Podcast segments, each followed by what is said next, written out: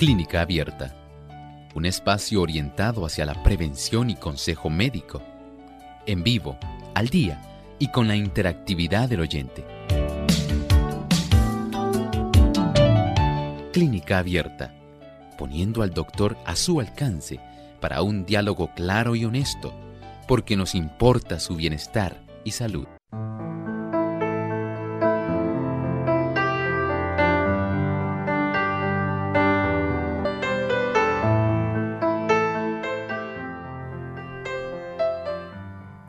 Ha llegado el momento de que usted pueda hacer su consulta en nuestro programa de clínica abierta. Así que les invitamos a que participen, nos llamen, escriban en nuestras plataformas. Les invitamos desde esta hora, nuestro cuadro está disponible para que usted se pueda comunicar al programa y pueda hacer su pregunta. Nuestras líneas telefónicas localmente en Puerto Rico, el 787 303 0101. Si usted está en los Estados Unidos, el 1866-920-9765. Para llamadas internacionales libre de cargos, el 787 como código de entrada, 282-5990 y el 763-7100. También usted puede escribirnos la consulta en nuestra página web puede entrar al chat de nuestra página que puede buscarla en www.radiosol.org. Ahí en el chat nos escribe durante la hora en vivo del programa. Igualmente, aquellos que nos siguen por el Facebook Live, recuerden buscarnos por Radio Sol 98.3 FM y ahí pueden también dejar su consulta en la medida que nos alcance el tiempo, estaremos contestando sus preguntas.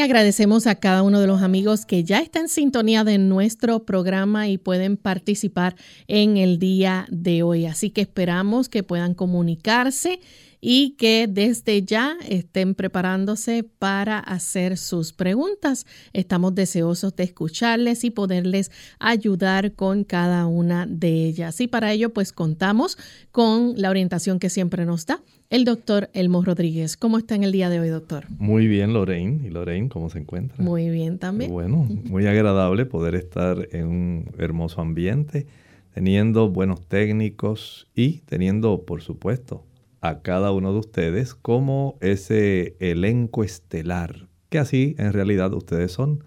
Ustedes son la razón de ser de nuestro programa y estamos felices de que nos acompañen en esta edición.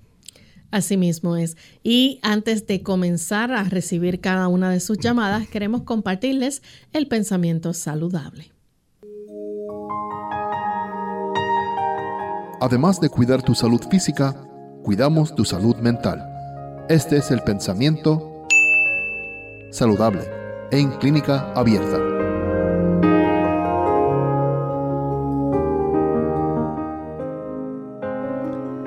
La intemperancia en el comer es a menudo causa de enfermedad y lo que más necesita la naturaleza es ser aliviada de la carga inoportuna que se le impuso. En muchos casos de enfermedad, el mejor remedio para el paciente es un corto ayuno o que omita una o dos comidas para que descansen los órganos rendidos por el trabajo de la digestión escuchó con mucha atención. Sí, el ayuno constituye un gran remedio eficaz. Es un factor de tratamiento que usted puede utilizar con mucha ventaja. Si usted aprende cómo darle un descanso, digamos que usted decide abstenerse de comer cualquier tipo de alimento en la cena, hoy, un solo día eso le puede dar la tranquilidad y el beneficio al estómago para que pueda estar mejor en actitud de digerir mejor y que usted pueda amanecer con hambre mañana. Esto le puede rendir mucho beneficio sin necesidad de tener que usar tantos medicamentos para trabajar y tratar su estómago. Recuerde, el ayuno es un gran beneficio que usted puede brindarle a su sistema digestivo. Agradecemos al doctor Elmo Rodríguez por el pensamiento saludable y esperamos que puedan ponerlo en práctica porque también son consejos que podemos utilizar para ayudar a nuestro organismo a sanar.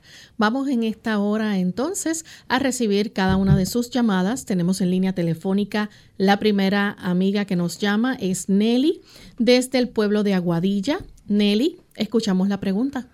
Dios me lo bendiga, hermano. Eh, doctor, yo, es, yo yo sé que usted ha hablado mucho acerca de lo de pues, para ayudar a la menopausia, pero nunca lo he tomado muchas notas acerca de eso. Pero necesito que me dé hoy una una receta para que mi hija que tiene 52 años, ya está en Nueva York, no está aquí, eh, pueda ayudarse con la menopausia, le están dando muchos sudores y, sufre mucho. A ver si usted me ayuda con esto. Muchísimas gracias. Muchas gracias a usted. Mire, en el momento en que la dama comienza esa etapa, cuando los trastornos vasomotores, es decir, los receptores de estrógenos, especialmente del sistema circulatorio arterial, van a estar muy sensibles a esa falta de estrógenos. Y eso va a facilitar un vaivén. Esos pequeños vasos van a abrir y a cerrar. Y es la causa por la cual va la dama a tener esos sofocos, esos calentones, esos fogajes. Es sencillamente por esa reducción de los estrógenos. Y para beneficiarle, hay personas que han utilizado productos, especialmente la leche de soya. Usted puede conseguir por vía de la internet cómo se prepara una leche de soya de buena calidad. Claro, lo que necesita es el producto básico, el frijol de soya. Y eso lo puede conseguir ella básicamente en cualquier tienda de productos naturales allá en los Estados Unidos. Otras personas utilizan algún tipo de suplemento que contenga isoflavonas. En inglés se escribe isoflavones. Y este tipo de producto contiene genisteína, gliciteína y diatseín.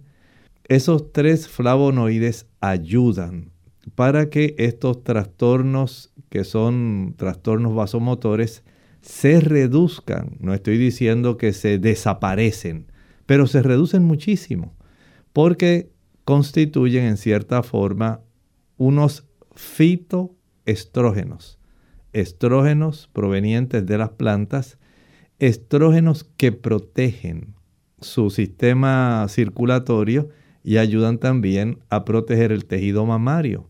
No son como los estrógenos que provienen del mundo animal. Recuerde que la terapia de reemplazo hormonal generalmente se obtienen los estrógenos del, de la orina de la yegua que está embarazada. Se extraen esos estrógenos y se utilizan para entonces tener la oportunidad de que las damas pues no tengan tantos trastornos. Pero por supuesto tiene sus riesgos esa terapia de reemplazo hormonal y hay damas que al utilizarla pues es más riesgoso el facilitar la generación de algunos tumores mamarios, algunos tumores en el área del cuello uterino, trombosis o algunas veces tromboembolias que se desarrollan en las extremidades inferiores, aumenta la probabilidad del desarrollo de cálculos en la vesícula.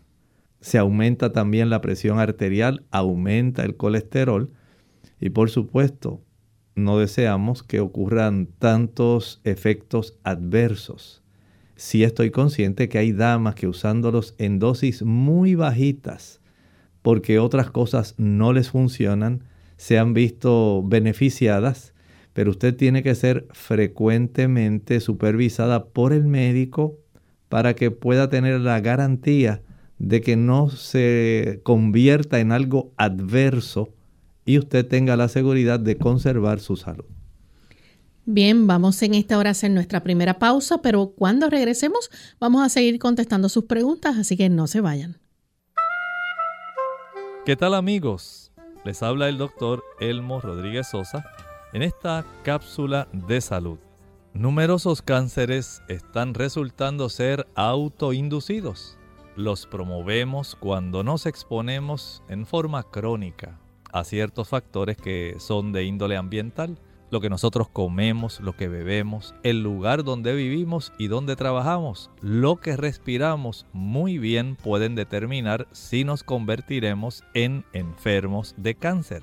Hay algunas consideraciones que podemos pensar para usted porque son muy importantes en esta hora. Por ejemplo, escuche bien esta pregunta. ¿Cómo inciden la fibra y la grasa en el cáncer? Lo cierto es que la ciencia médica no tiene aún todas las evidencias para poder responder en una forma acertada a esta pregunta. Pero sin embargo, el cáncer se ha asociado con los llamados carcinógenos, que son irritantes químicos que con el tiempo pueden producir lesiones que son cancerosas. Digamos, los ácidos de la bilis son un ejemplo. La cantidad de grasa en la dieta afecta la cantidad de bilis producida.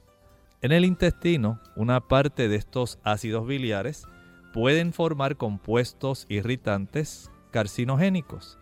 Cuanto más tiempo permanezcan estos compuestos en contacto con la parte interna del colon, tanto más irritación se va a producir. Y aquí es donde entra en acción la fibra. Cuando la dieta tiene escasa fibra, la materia de desecho se mueve con mucha lentitud a lo largo de todo el intestino y con frecuencia va a requerir aproximadamente de unas 72 horas a 7 días para poder completar el tránsito desde la entrada en la boca hasta la salida.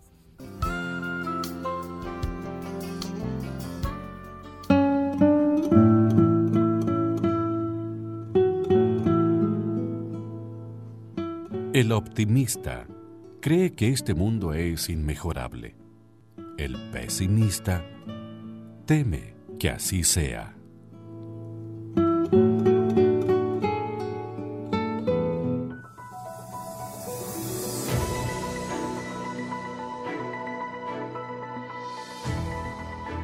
El alimento que combate enfermedades. Los cereales, las frutas carnosas, las oleaginosas, y las legumbres constituyen el alimento escogido para nosotros por el Creador. Preparados del modo más sencillo y natural posible, son los comestibles más sanos y nutritivos. El linaje de White, Consejos sobre el régimen alimenticio, página 433.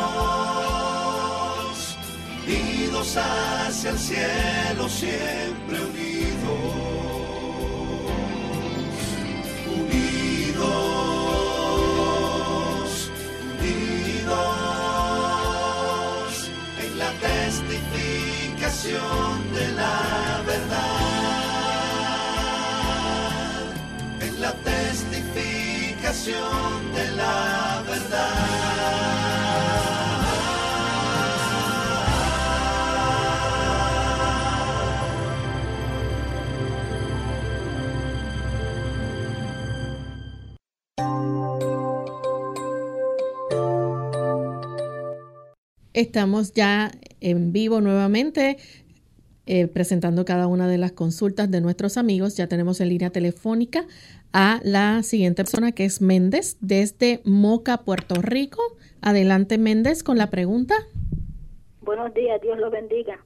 Bienvenido. que yo me hice, buenos días, me hice la mamografía y salí con los senos densos. Y el médico me dijo que, que toda mujer que sale con el seno denso que siempre va, que va a aparecer tarde o temprano de, cáncer de mama.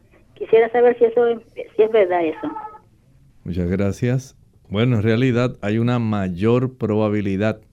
Recuerde que cuando hay un aumento en la densidad de los senos a expensas de la grasa, hay tejido mamario, pero parte de la composición de la mama en sí es cierta cantidad de grasa. Cuando la dama entra en un proceso de sobrepeso u obesidad, entonces ese tejido graso tiene la oportunidad de facilitar una mayor eh, producción de estrógenos.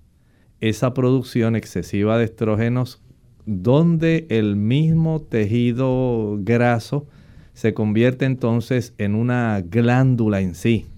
Si las mamas son glándulas, ahora usted tiene básicamente una glándula asociada a otra glándula, pero con la adversidad de que ese tejido graso ahora se va a facilitar la producción de hormonas más bien estrogénicas. Y eso ya entonces la pone a usted en desventaja. Lo importante ahora es que usted reduzca peso, que usted adquiera un peso que sea más consono con un índice de masa corporal adecuado para usted, que pueda fluctuar entre 19 a 24 eso es lo que se considera normal. Eh, claro, esto toma en cuenta el tipo de osamenta, su estructura, eh, su talla, su peso en realidad, y todo esto se armoniza para saber si usted está en sobrepeso o en obesidad. Pero en la medida en que usted va ajustando el peso al hacer ejercicio, al evitar el consumo de productos grasosos, al, evitar el consumo también de productos altos en calorías, como ocurre con los tostones, las papas fritas, los productos que aunque se frían en aceite, no importa qué aceite, cuán bueno sea, va a convertirse eventualmente en triglicéridos y esto se va a convertir eventualmente también en parte del almacenaje de las calorías en forma de grasa en el tejido mamario, en el abdomen, en la zona glútea, en la zona eh, de los muslos. Y ese aumento va a facilitar esa probabilidad en que usted eventualmente desarrolle ese problema. Por lo tanto, tenga esto en cuenta. Usted lo puede evitar al restringir el consumo de productos grasos, la mantequilla, el queso, los huevos, la carne, pero especialmente la leche y los huevos, tienen mucha incidencia en facilitar ese aumento exagerado en cuanto a las calorías procedentes de las grasas. Aumente la capacidad suya para ejercitarse diariamente, practique ayunos, Puede usar agua de limón para facilitar la pérdida de ese peso excesivo y de tal manera que el hígado pueda procesar mejor las grasas. Esto puede ser de gran beneficio para usted. Bien, tenemos entonces a Palmera de la República Dominicana. Escuchamos la pregunta, Palmera. Gracias, Palmero. Alergis ah, Palmero. Sí, eh, bueno, doctor, mi pregunta es, ¿qué hacer para reducir el colesterol ya que los productos de su hobby, ahora de la respuesta anterior me sirvió algo, tengo 15 libras de más, corro todos los días, mínimo cuatro días a la semana, corro troto, dos, tres, cuatro kilómetros, no consumo grasa, rara vez aceite de... Um, oh, ok, el, el aceite de fígaro. Y no consumo carne de cerdo, carne de res, nada de eso. Lo que sí, la leche que uso de soya. Rara vez consumo huevo. Y no sé qué hacer con el colesterol. Hoy mismo me salió en 243 y no quiero tomar la rosuvastatina que me indica la doctora. Dígame si usted me recomienda, por favor. Muchas gracias. Bueno, hacemos un repaso más o menos de lo que le puede beneficiar hay que abstenerse de el uso de aquellos productos que le van a añadir, le van a sumar colesterol exógeno, colesterol de afuera, externo, porque usted produce el colesterol endógeno en su hígado y eso es necesario, es importante. Pero cuando se le añade un colesterol externo. Leche, mantequilla, queso, yogur, huevos, carnes rojas, carnes blancas y pescado. También hay colesterol, aunque tengan los omega 3, tienen colesterol. Entonces, esto facilita que se sume al colesterol que usted produce. Eso es lo que trastorna generalmente el que se eleve sustancialmente esa cifra de colesterol más allá de lo que se considera normal. Eso la pone a usted en riesgo. Ahora, si usted se abstiene de consumir ese tipo de productos que estoy mencionando, leche, mantequilla, queso, huevos, carnes blancas, carnes rojas, pescado.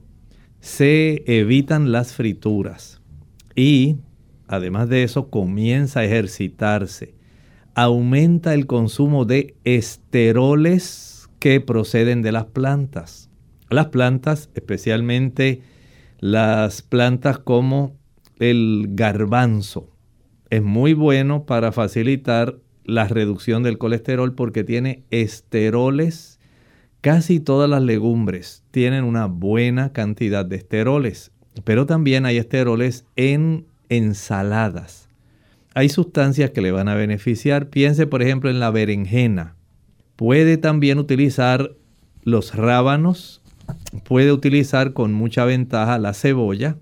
También el ajo pero también se puede beneficiar por el consumo de la avena. La fibra de la avena, una fibra además de tener celulosa, tiene también eh, fibra soluble en agua que es la que atrapa, la que secuestra el colesterol. Lo mismo ocurre cuando usted utiliza arroz integral, salvado o afrecho de trigo. Son productos que le van a beneficiar. Son productos que ayudan para que usted pueda reducir esa cifra de colesterol. Y si a esto usted ahora lo potencia haciendo ejercicio diariamente al sol, tiene que ser al sol. ¿Por qué? Porque el sol ayuda para que la molécula básica de colesterol se transforme en vitamina D. Y de esta manera, al desviar la producción del el esqueleto básico del colesterol, la nosterol, y en vez de producir colesterol produzca vitamina D, tenemos una reducción sanguínea del colesterol que usted normalmente se mide en la sangre. También tenga en mente que además de hacer ejercicio al aire libre y al sol y de consumir ese tipo de productos, puede usted utilizar el agua de limón por cada botella de 16 onzas, 245 mililitros, añada medio limón grande, amarillo. Eso ayuda al hígado para que procese mejor tanto las grasas saturadas como el colesterol. Y esto es una ayuda adicional. No olvide algo. Si además de todo lo que hablamos, usted dice, yo todo eso hago, no he fallado en nada, todo lo que usted ha dicho yo hago, entonces debe usted tomar en cuenta el estrés. A mayor cantidad de tensión emocional, mientras más estresada está, mientras más ansiosa se pone, el cuerpo, por vía del cortisol, que es la hormona principal del estrés y de la adrenalina, le va a elevar la cifra de su colesterol sanguíneo, aunque usted sea vegetariana y vegana. Pero el estrés hace ese tipo de mecanismo. Evítelo, tenga mecanismos mentales, emocionales para usted enfrentar situaciones difíciles sin que esto se refleje en su sistema nervioso, facilitando ese aumento del colesterol endógeno. Bien, vamos en esta hora a nuestra segunda y última pausa y cuando regresemos continuaremos contestando más de las consultas y también a nuestros amigos del chat y de Facebook. La segunda juventud es mejor que la primera. Hola, les habla Gaby Zabalúa en la edición de hoy de AARP Viva, su segunda juventud en la radio, auspiciada por AARP. Si bien es difícil dejar de sentirse abrumado con tantas noticias sobre recesión económica, falta de empleo, alto costo de los seguros médicos y la necesidad de buscar un ingreso suplementario, hay que reconocer que la vida es hoy y que finalmente has alcanzado la etapa de la jubilación. Al principio puede costarte trabajo relajarte y eliminar la sensación de tener que estar en algún lugar a cierta hora, pero a medida que pasan los días te darás cuenta de que eres libre para hacer lo que más se te antoje. No solo te puedes quedar en la casa sin hacer nada, puedes viajar a tu país de origen o visitar parientes y amigos. Recuerda, no tienes prisa por volver ni tienes que presentarte a trabajar. Además, los cheques de la jubilación pueden llegarte a cualquier domicilio que tú solicites. Si eres de los que prefieren quedarse cerca, las salidas a la playa, museos o parques sin niños te servirán para volver a conocer tu ciudad sin tantas presiones. No obstante, viajar y salir no es lo único para hacer al jubilarte. Aprovecha para vincularte de nuevo con viejos amigos o para aprender algo nuevo. La jubilación es el momento ideal para dedicar tiempo a las personas más queridas. Tú mismo. El patrocinio de AARP hace posible nuestro programa. Para obtener más información visita aarp.org oblicua viva. Un faro en la costa brillando en la oscuridad para guiar a los navegantes a salvo a tierra. Dios es como ese faro constante. En medio de las tormentas y las incertidumbres, su luz nos guía y nos brinda seguridad. A veces las olas pueden parecer abrumadoras, pero en Dios encontramos refugio y dirección. Como el faro que nunca se apaga, su amor y cuidado nos rodean siempre. Confía en la luz divina que te guía en cada travesía y permite que te conduzca hacia un puerto de paz, propósito y bendición.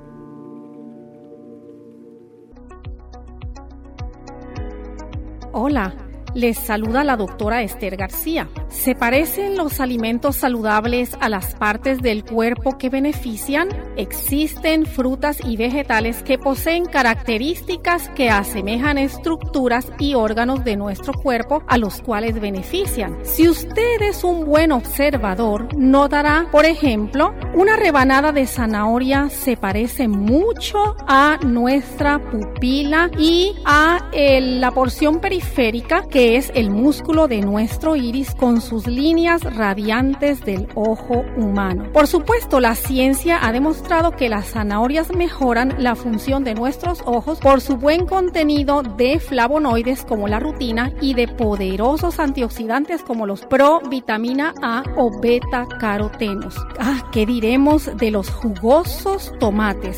son un alimento excelente para nuestro corazón. El consumo del tomate con alto contenido de licopeno podría prevenir y revertir la acumulación de grasa en las arterias y el endurecimiento de la pared arterial. Según la publicación de American Journal of Clinical Nutrition, las personas con mayor concentración de licopeno en sus tejidos adiposos presentan un menor riesgo de engrosamiento de la pared arterial interior y de infarto al miocardio. Como podemos darnos cuenta, los tomates, al igual que el corazón humano, tiene también cuatro compartimentos es decir, dos aurículas y dos ventrículos. ¡Qué maravillosa creación!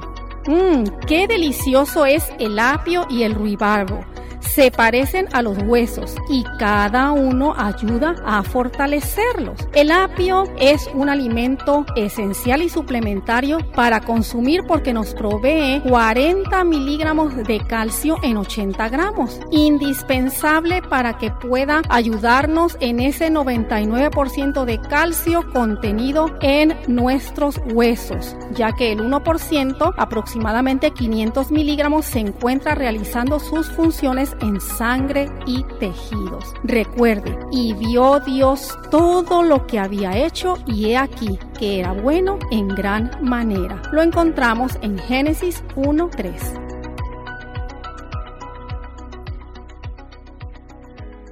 Clínica Abierta. Ya estamos de vuelta en Clínica Abierta, amigos, y continuamos contestando sus preguntas. En línea telefónica nos acompaña Yucasta desde los Estados Unidos. Yucasta, escuchamos la pregunta. Bienvenida. Muy buenos días, Dios les bendiga. Eh, mi pregunta es, eh, soy, tengo 59 años y soy hipertensa. Entonces, eh, he tenido muchos medicamentos ya que no me ayudan con la presión alta. Y también quiero saber eh, a qué se debe, si es cierto o no, que la, si el jengibre eh, hace subir la presión, eh, alterarla, porque cuando lo he tomado, que muy pocas veces, después me da dolor de cabeza. También tomo el té de ah, las raíces de valeriana y resulta que también a veces me amanezco con dolor de cabeza.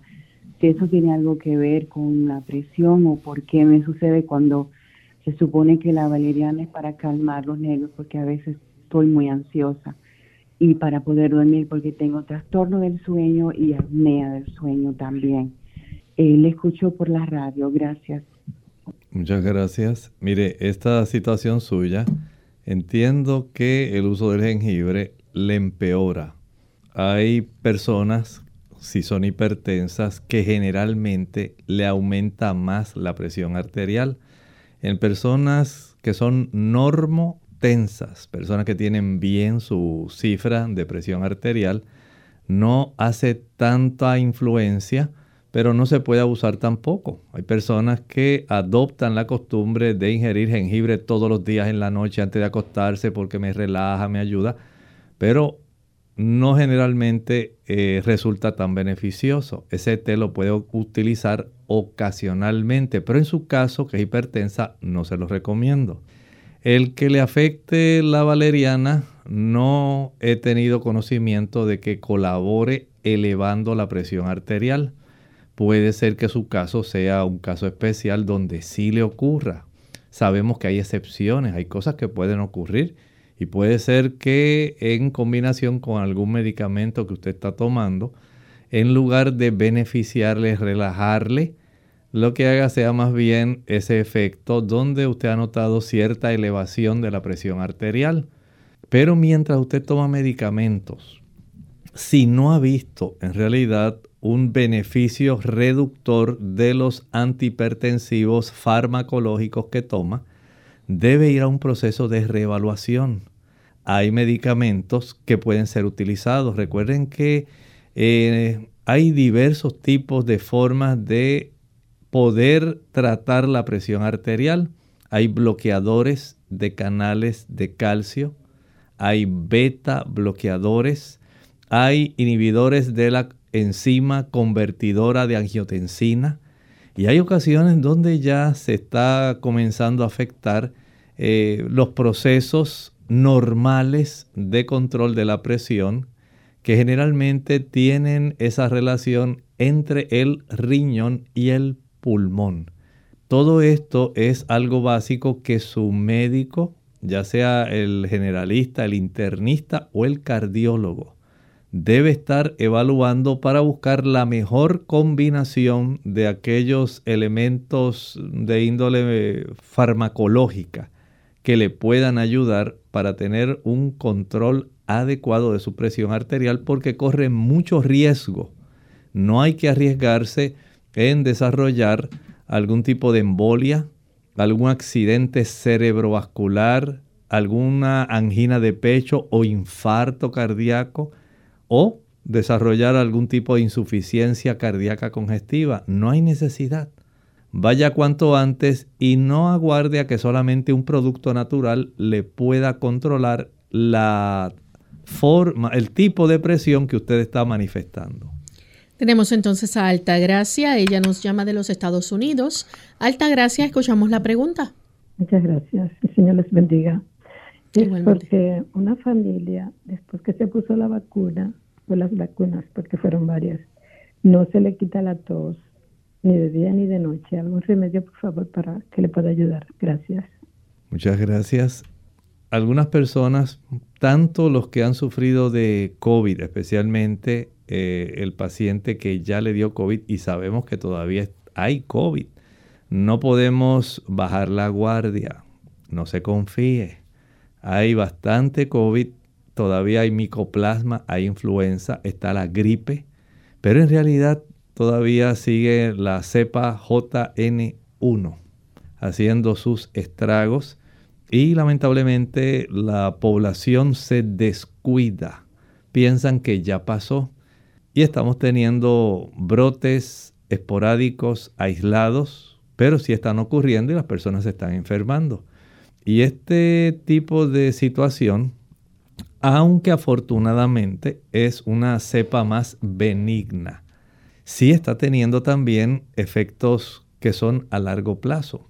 Las personas que han sufrido el COVID tarda cerca de un mes en lo que le desaparece la tos. Recuerde que todavía queda ese tipo de reacción antígeno-anticuerpo y la cantidad del antígeno del virus está presente, está circulando. Eso no desaparece. Y hay receptores especiales en los pulmones también que pueden ser activados. Lamentablemente, esto puede facilitar cierto grado de proceso inflamatorio a nivel del intersticio pulmonar. Y esto facilita entonces que quede ese proceso de tos. Vamos a hacer algo que le pueda ser útil. Prepare 4 onzas de jugo puro de repollo. Para esto, corte una bola de repollo por la mitad. Una vez ya la corte y tenga las dos mitades, ahora una de esas mitades píquela por la mitad y se convierte en la cuarta parte de esa bola, esa cabeza de repollo, sea blanco o sea morado. Córtelo en pequeños trozos, añádalo en la licuadora con una botella de agua de 16 onzas. Estamos hablando de 245 mililitros.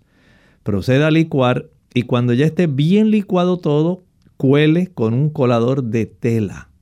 Exprima bien fuerte, bien fuerte para que saque la mayor cantidad de jugo de repollo. Con ese jugo, usted va a tomar a, va a comenzar a tomarlo por cucharadas. No se lo tome todo de una vez. Cada vez que tosa, tómese una cucharada. Cada vez que tosa, tómese una cucharada.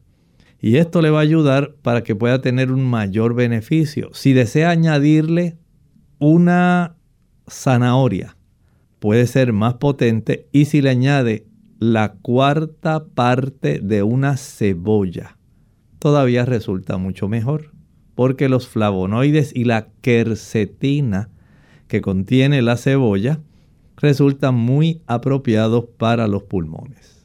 Tenemos entonces a Magdalena, ella se comunica desde el pueblo de Toa Alta. Magdalena, escuchamos la pregunta.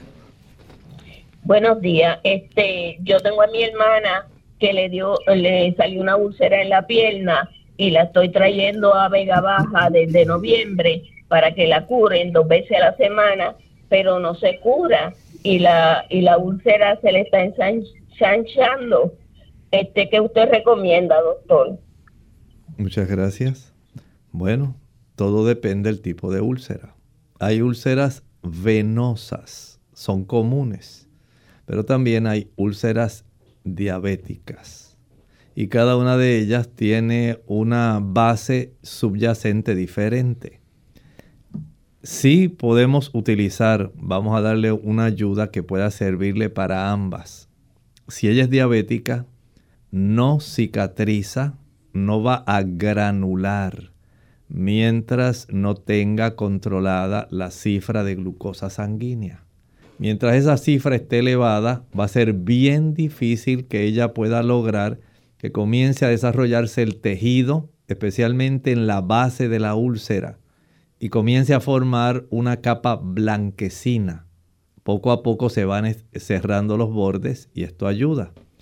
Si es una úlcera venosa, mientras ella no se ejercite y baje peso y mejore su circulación venosa, el asunto se va a dificultar. Se hace bien prolongado lograr que esa úlcera pueda entonces cicatrizar tanto la úlcera diabética como la úlcera venosa necesitan que usted camine.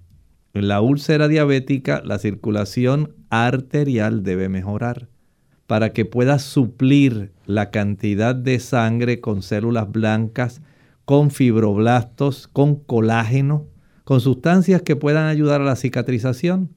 En la úlcera venosa, la actividad física, la caminata, ayuda para que mejore el retorno venoso y no se quede esa sangre venosa más tiempo en esa área, debilitando la circulación, congestionándola y facilitando el desarrollo de este problema de úlcera venosa. Hay otros tipos de úlcera, pero estos dos son los más comunes.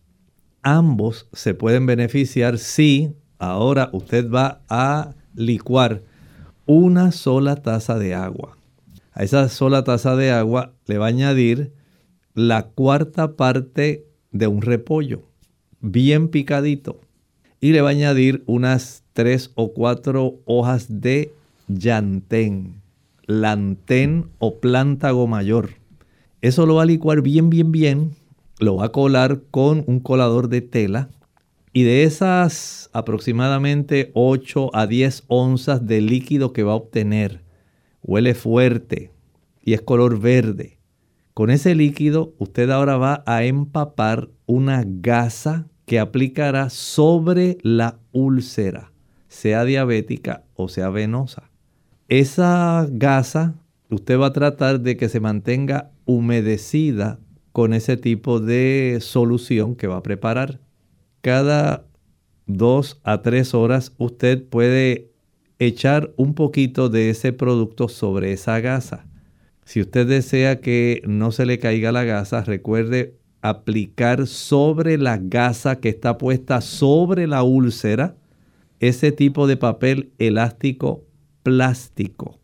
De esta manera, usted va a lograr que no se evapore tan rápido el agua que contiene en la solución que usted le administró, le puso ahí para eh, facilitar que la gasa tenga ese beneficio de facilitar la curación. Así que tiene la úlcera, encima de la úlcera, la gasa empapada en ese tipo de solución y ahora la cubre, la cubre por encima con ese papel elástico plástico que usan las damas en la cocina para conservar restos de alimentos en algún envase y que desea guardar en la nevera, en el refrigerador. Eso ayuda para que se conserve en su sitio y no se evapore tan rápido el agua que compone esa solución. Si lo puede dejar 3, 4 horas así, mejor.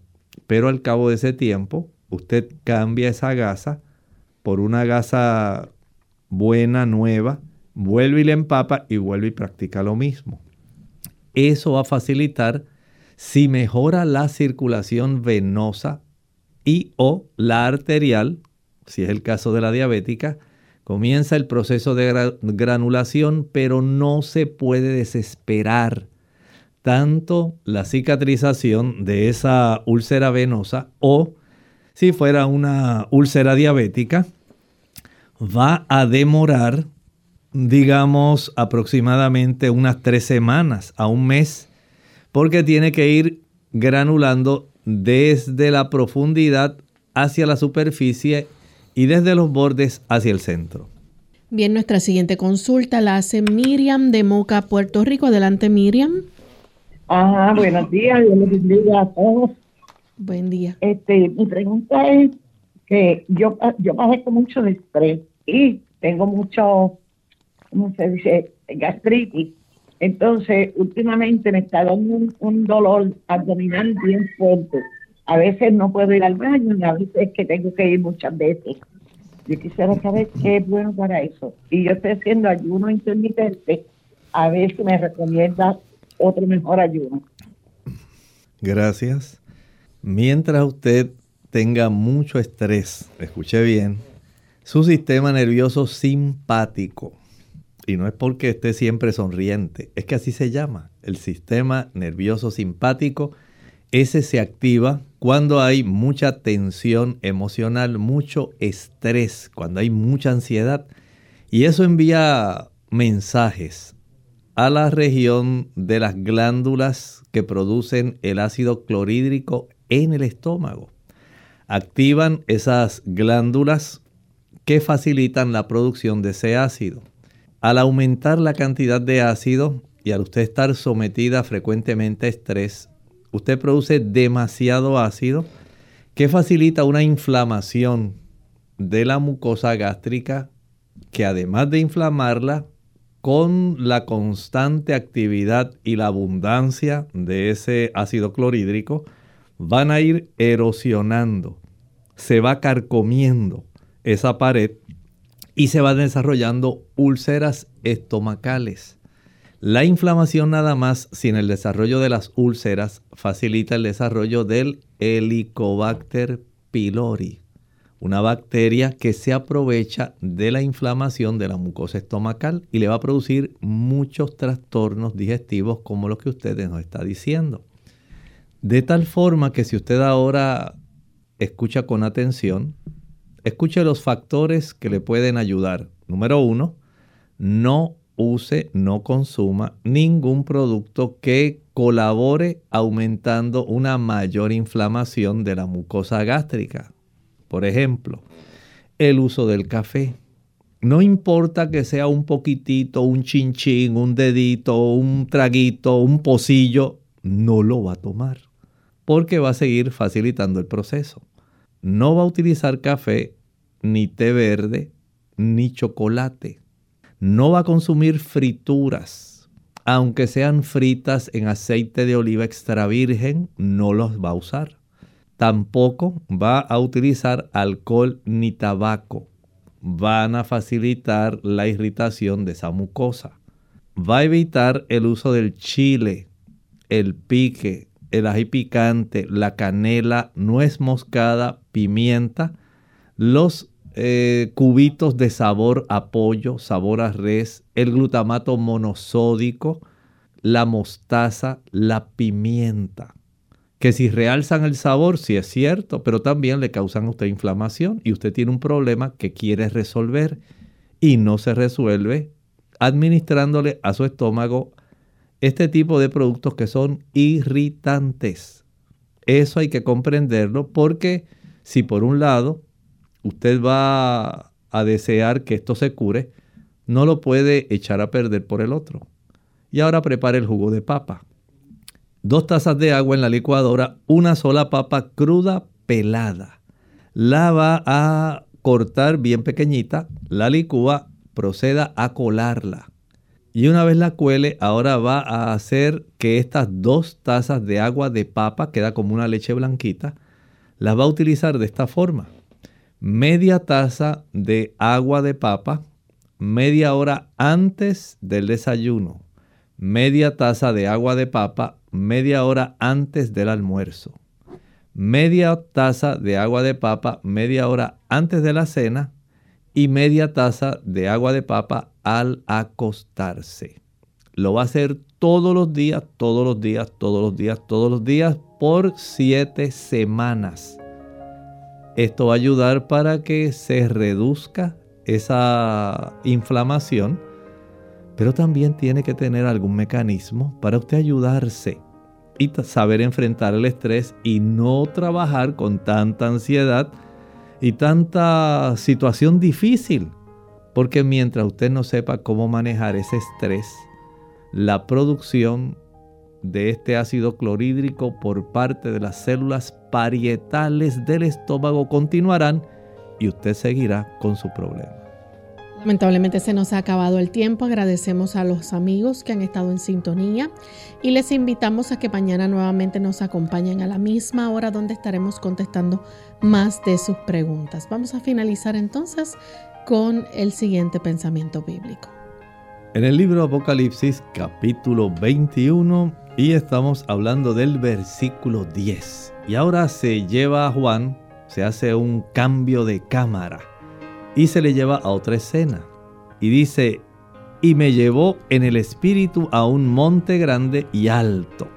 Y me mostró la gran ciudad santa de Jerusalén que descendía del cielo de Dios. Usted había escuchado esto antes. En este momento, en el cielo, hay una ciudad santa que se llama Jerusalén. No es la ciudad que está aquí abajo donde hay problemas y guerras. Esta ciudad es celestial. ¿Había usted escuchado la promesa de Jesús de Juan 14 del 1 al 3? No se turbe vuestro corazón. Creéis en Dios, creed también en mí. en la casa de mi Padre en el cielo muchas moradas hay. Voy pues a preparar lugar para vosotros. Y si me fuere y os aparejare lugar, vendré otra vez y os tomaré a mí mismo, para que donde yo estoy vosotros también estéis. Durante un periodo de mil años, una vez Jesús venga por segunda vez, nos llevará, según aprendimos en Apocalipsis, al cielo donde verificaremos la sentencia de todos aquellos que resultaron indignos de la vida eterna. Pero eventualmente transcurren los mil años, finaliza ese periodo que se llama el milenio y ahora esta ciudad va a descender del cielo donde se encuentra, a donde Jesús nos va a llevar en su segunda venida, y ahora esa ciudad desciende a la tierra. Eso fue lo que estaba viendo Juan en ese momento cuando se llevó su atención a esta otra escena. Qué maravilloso. Hay una ciudad celestial esperando por usted y por mí, ganada por Cristo, no por nuestras obras, sino por la fe. Bien amigos, nosotros nos despedimos y será entonces hasta el siguiente programa de Clínica Abierta. Con mucho cariño compartieron el doctor Elmo Rodríguez Sosa y Lorraine Vázquez. Hasta la próxima.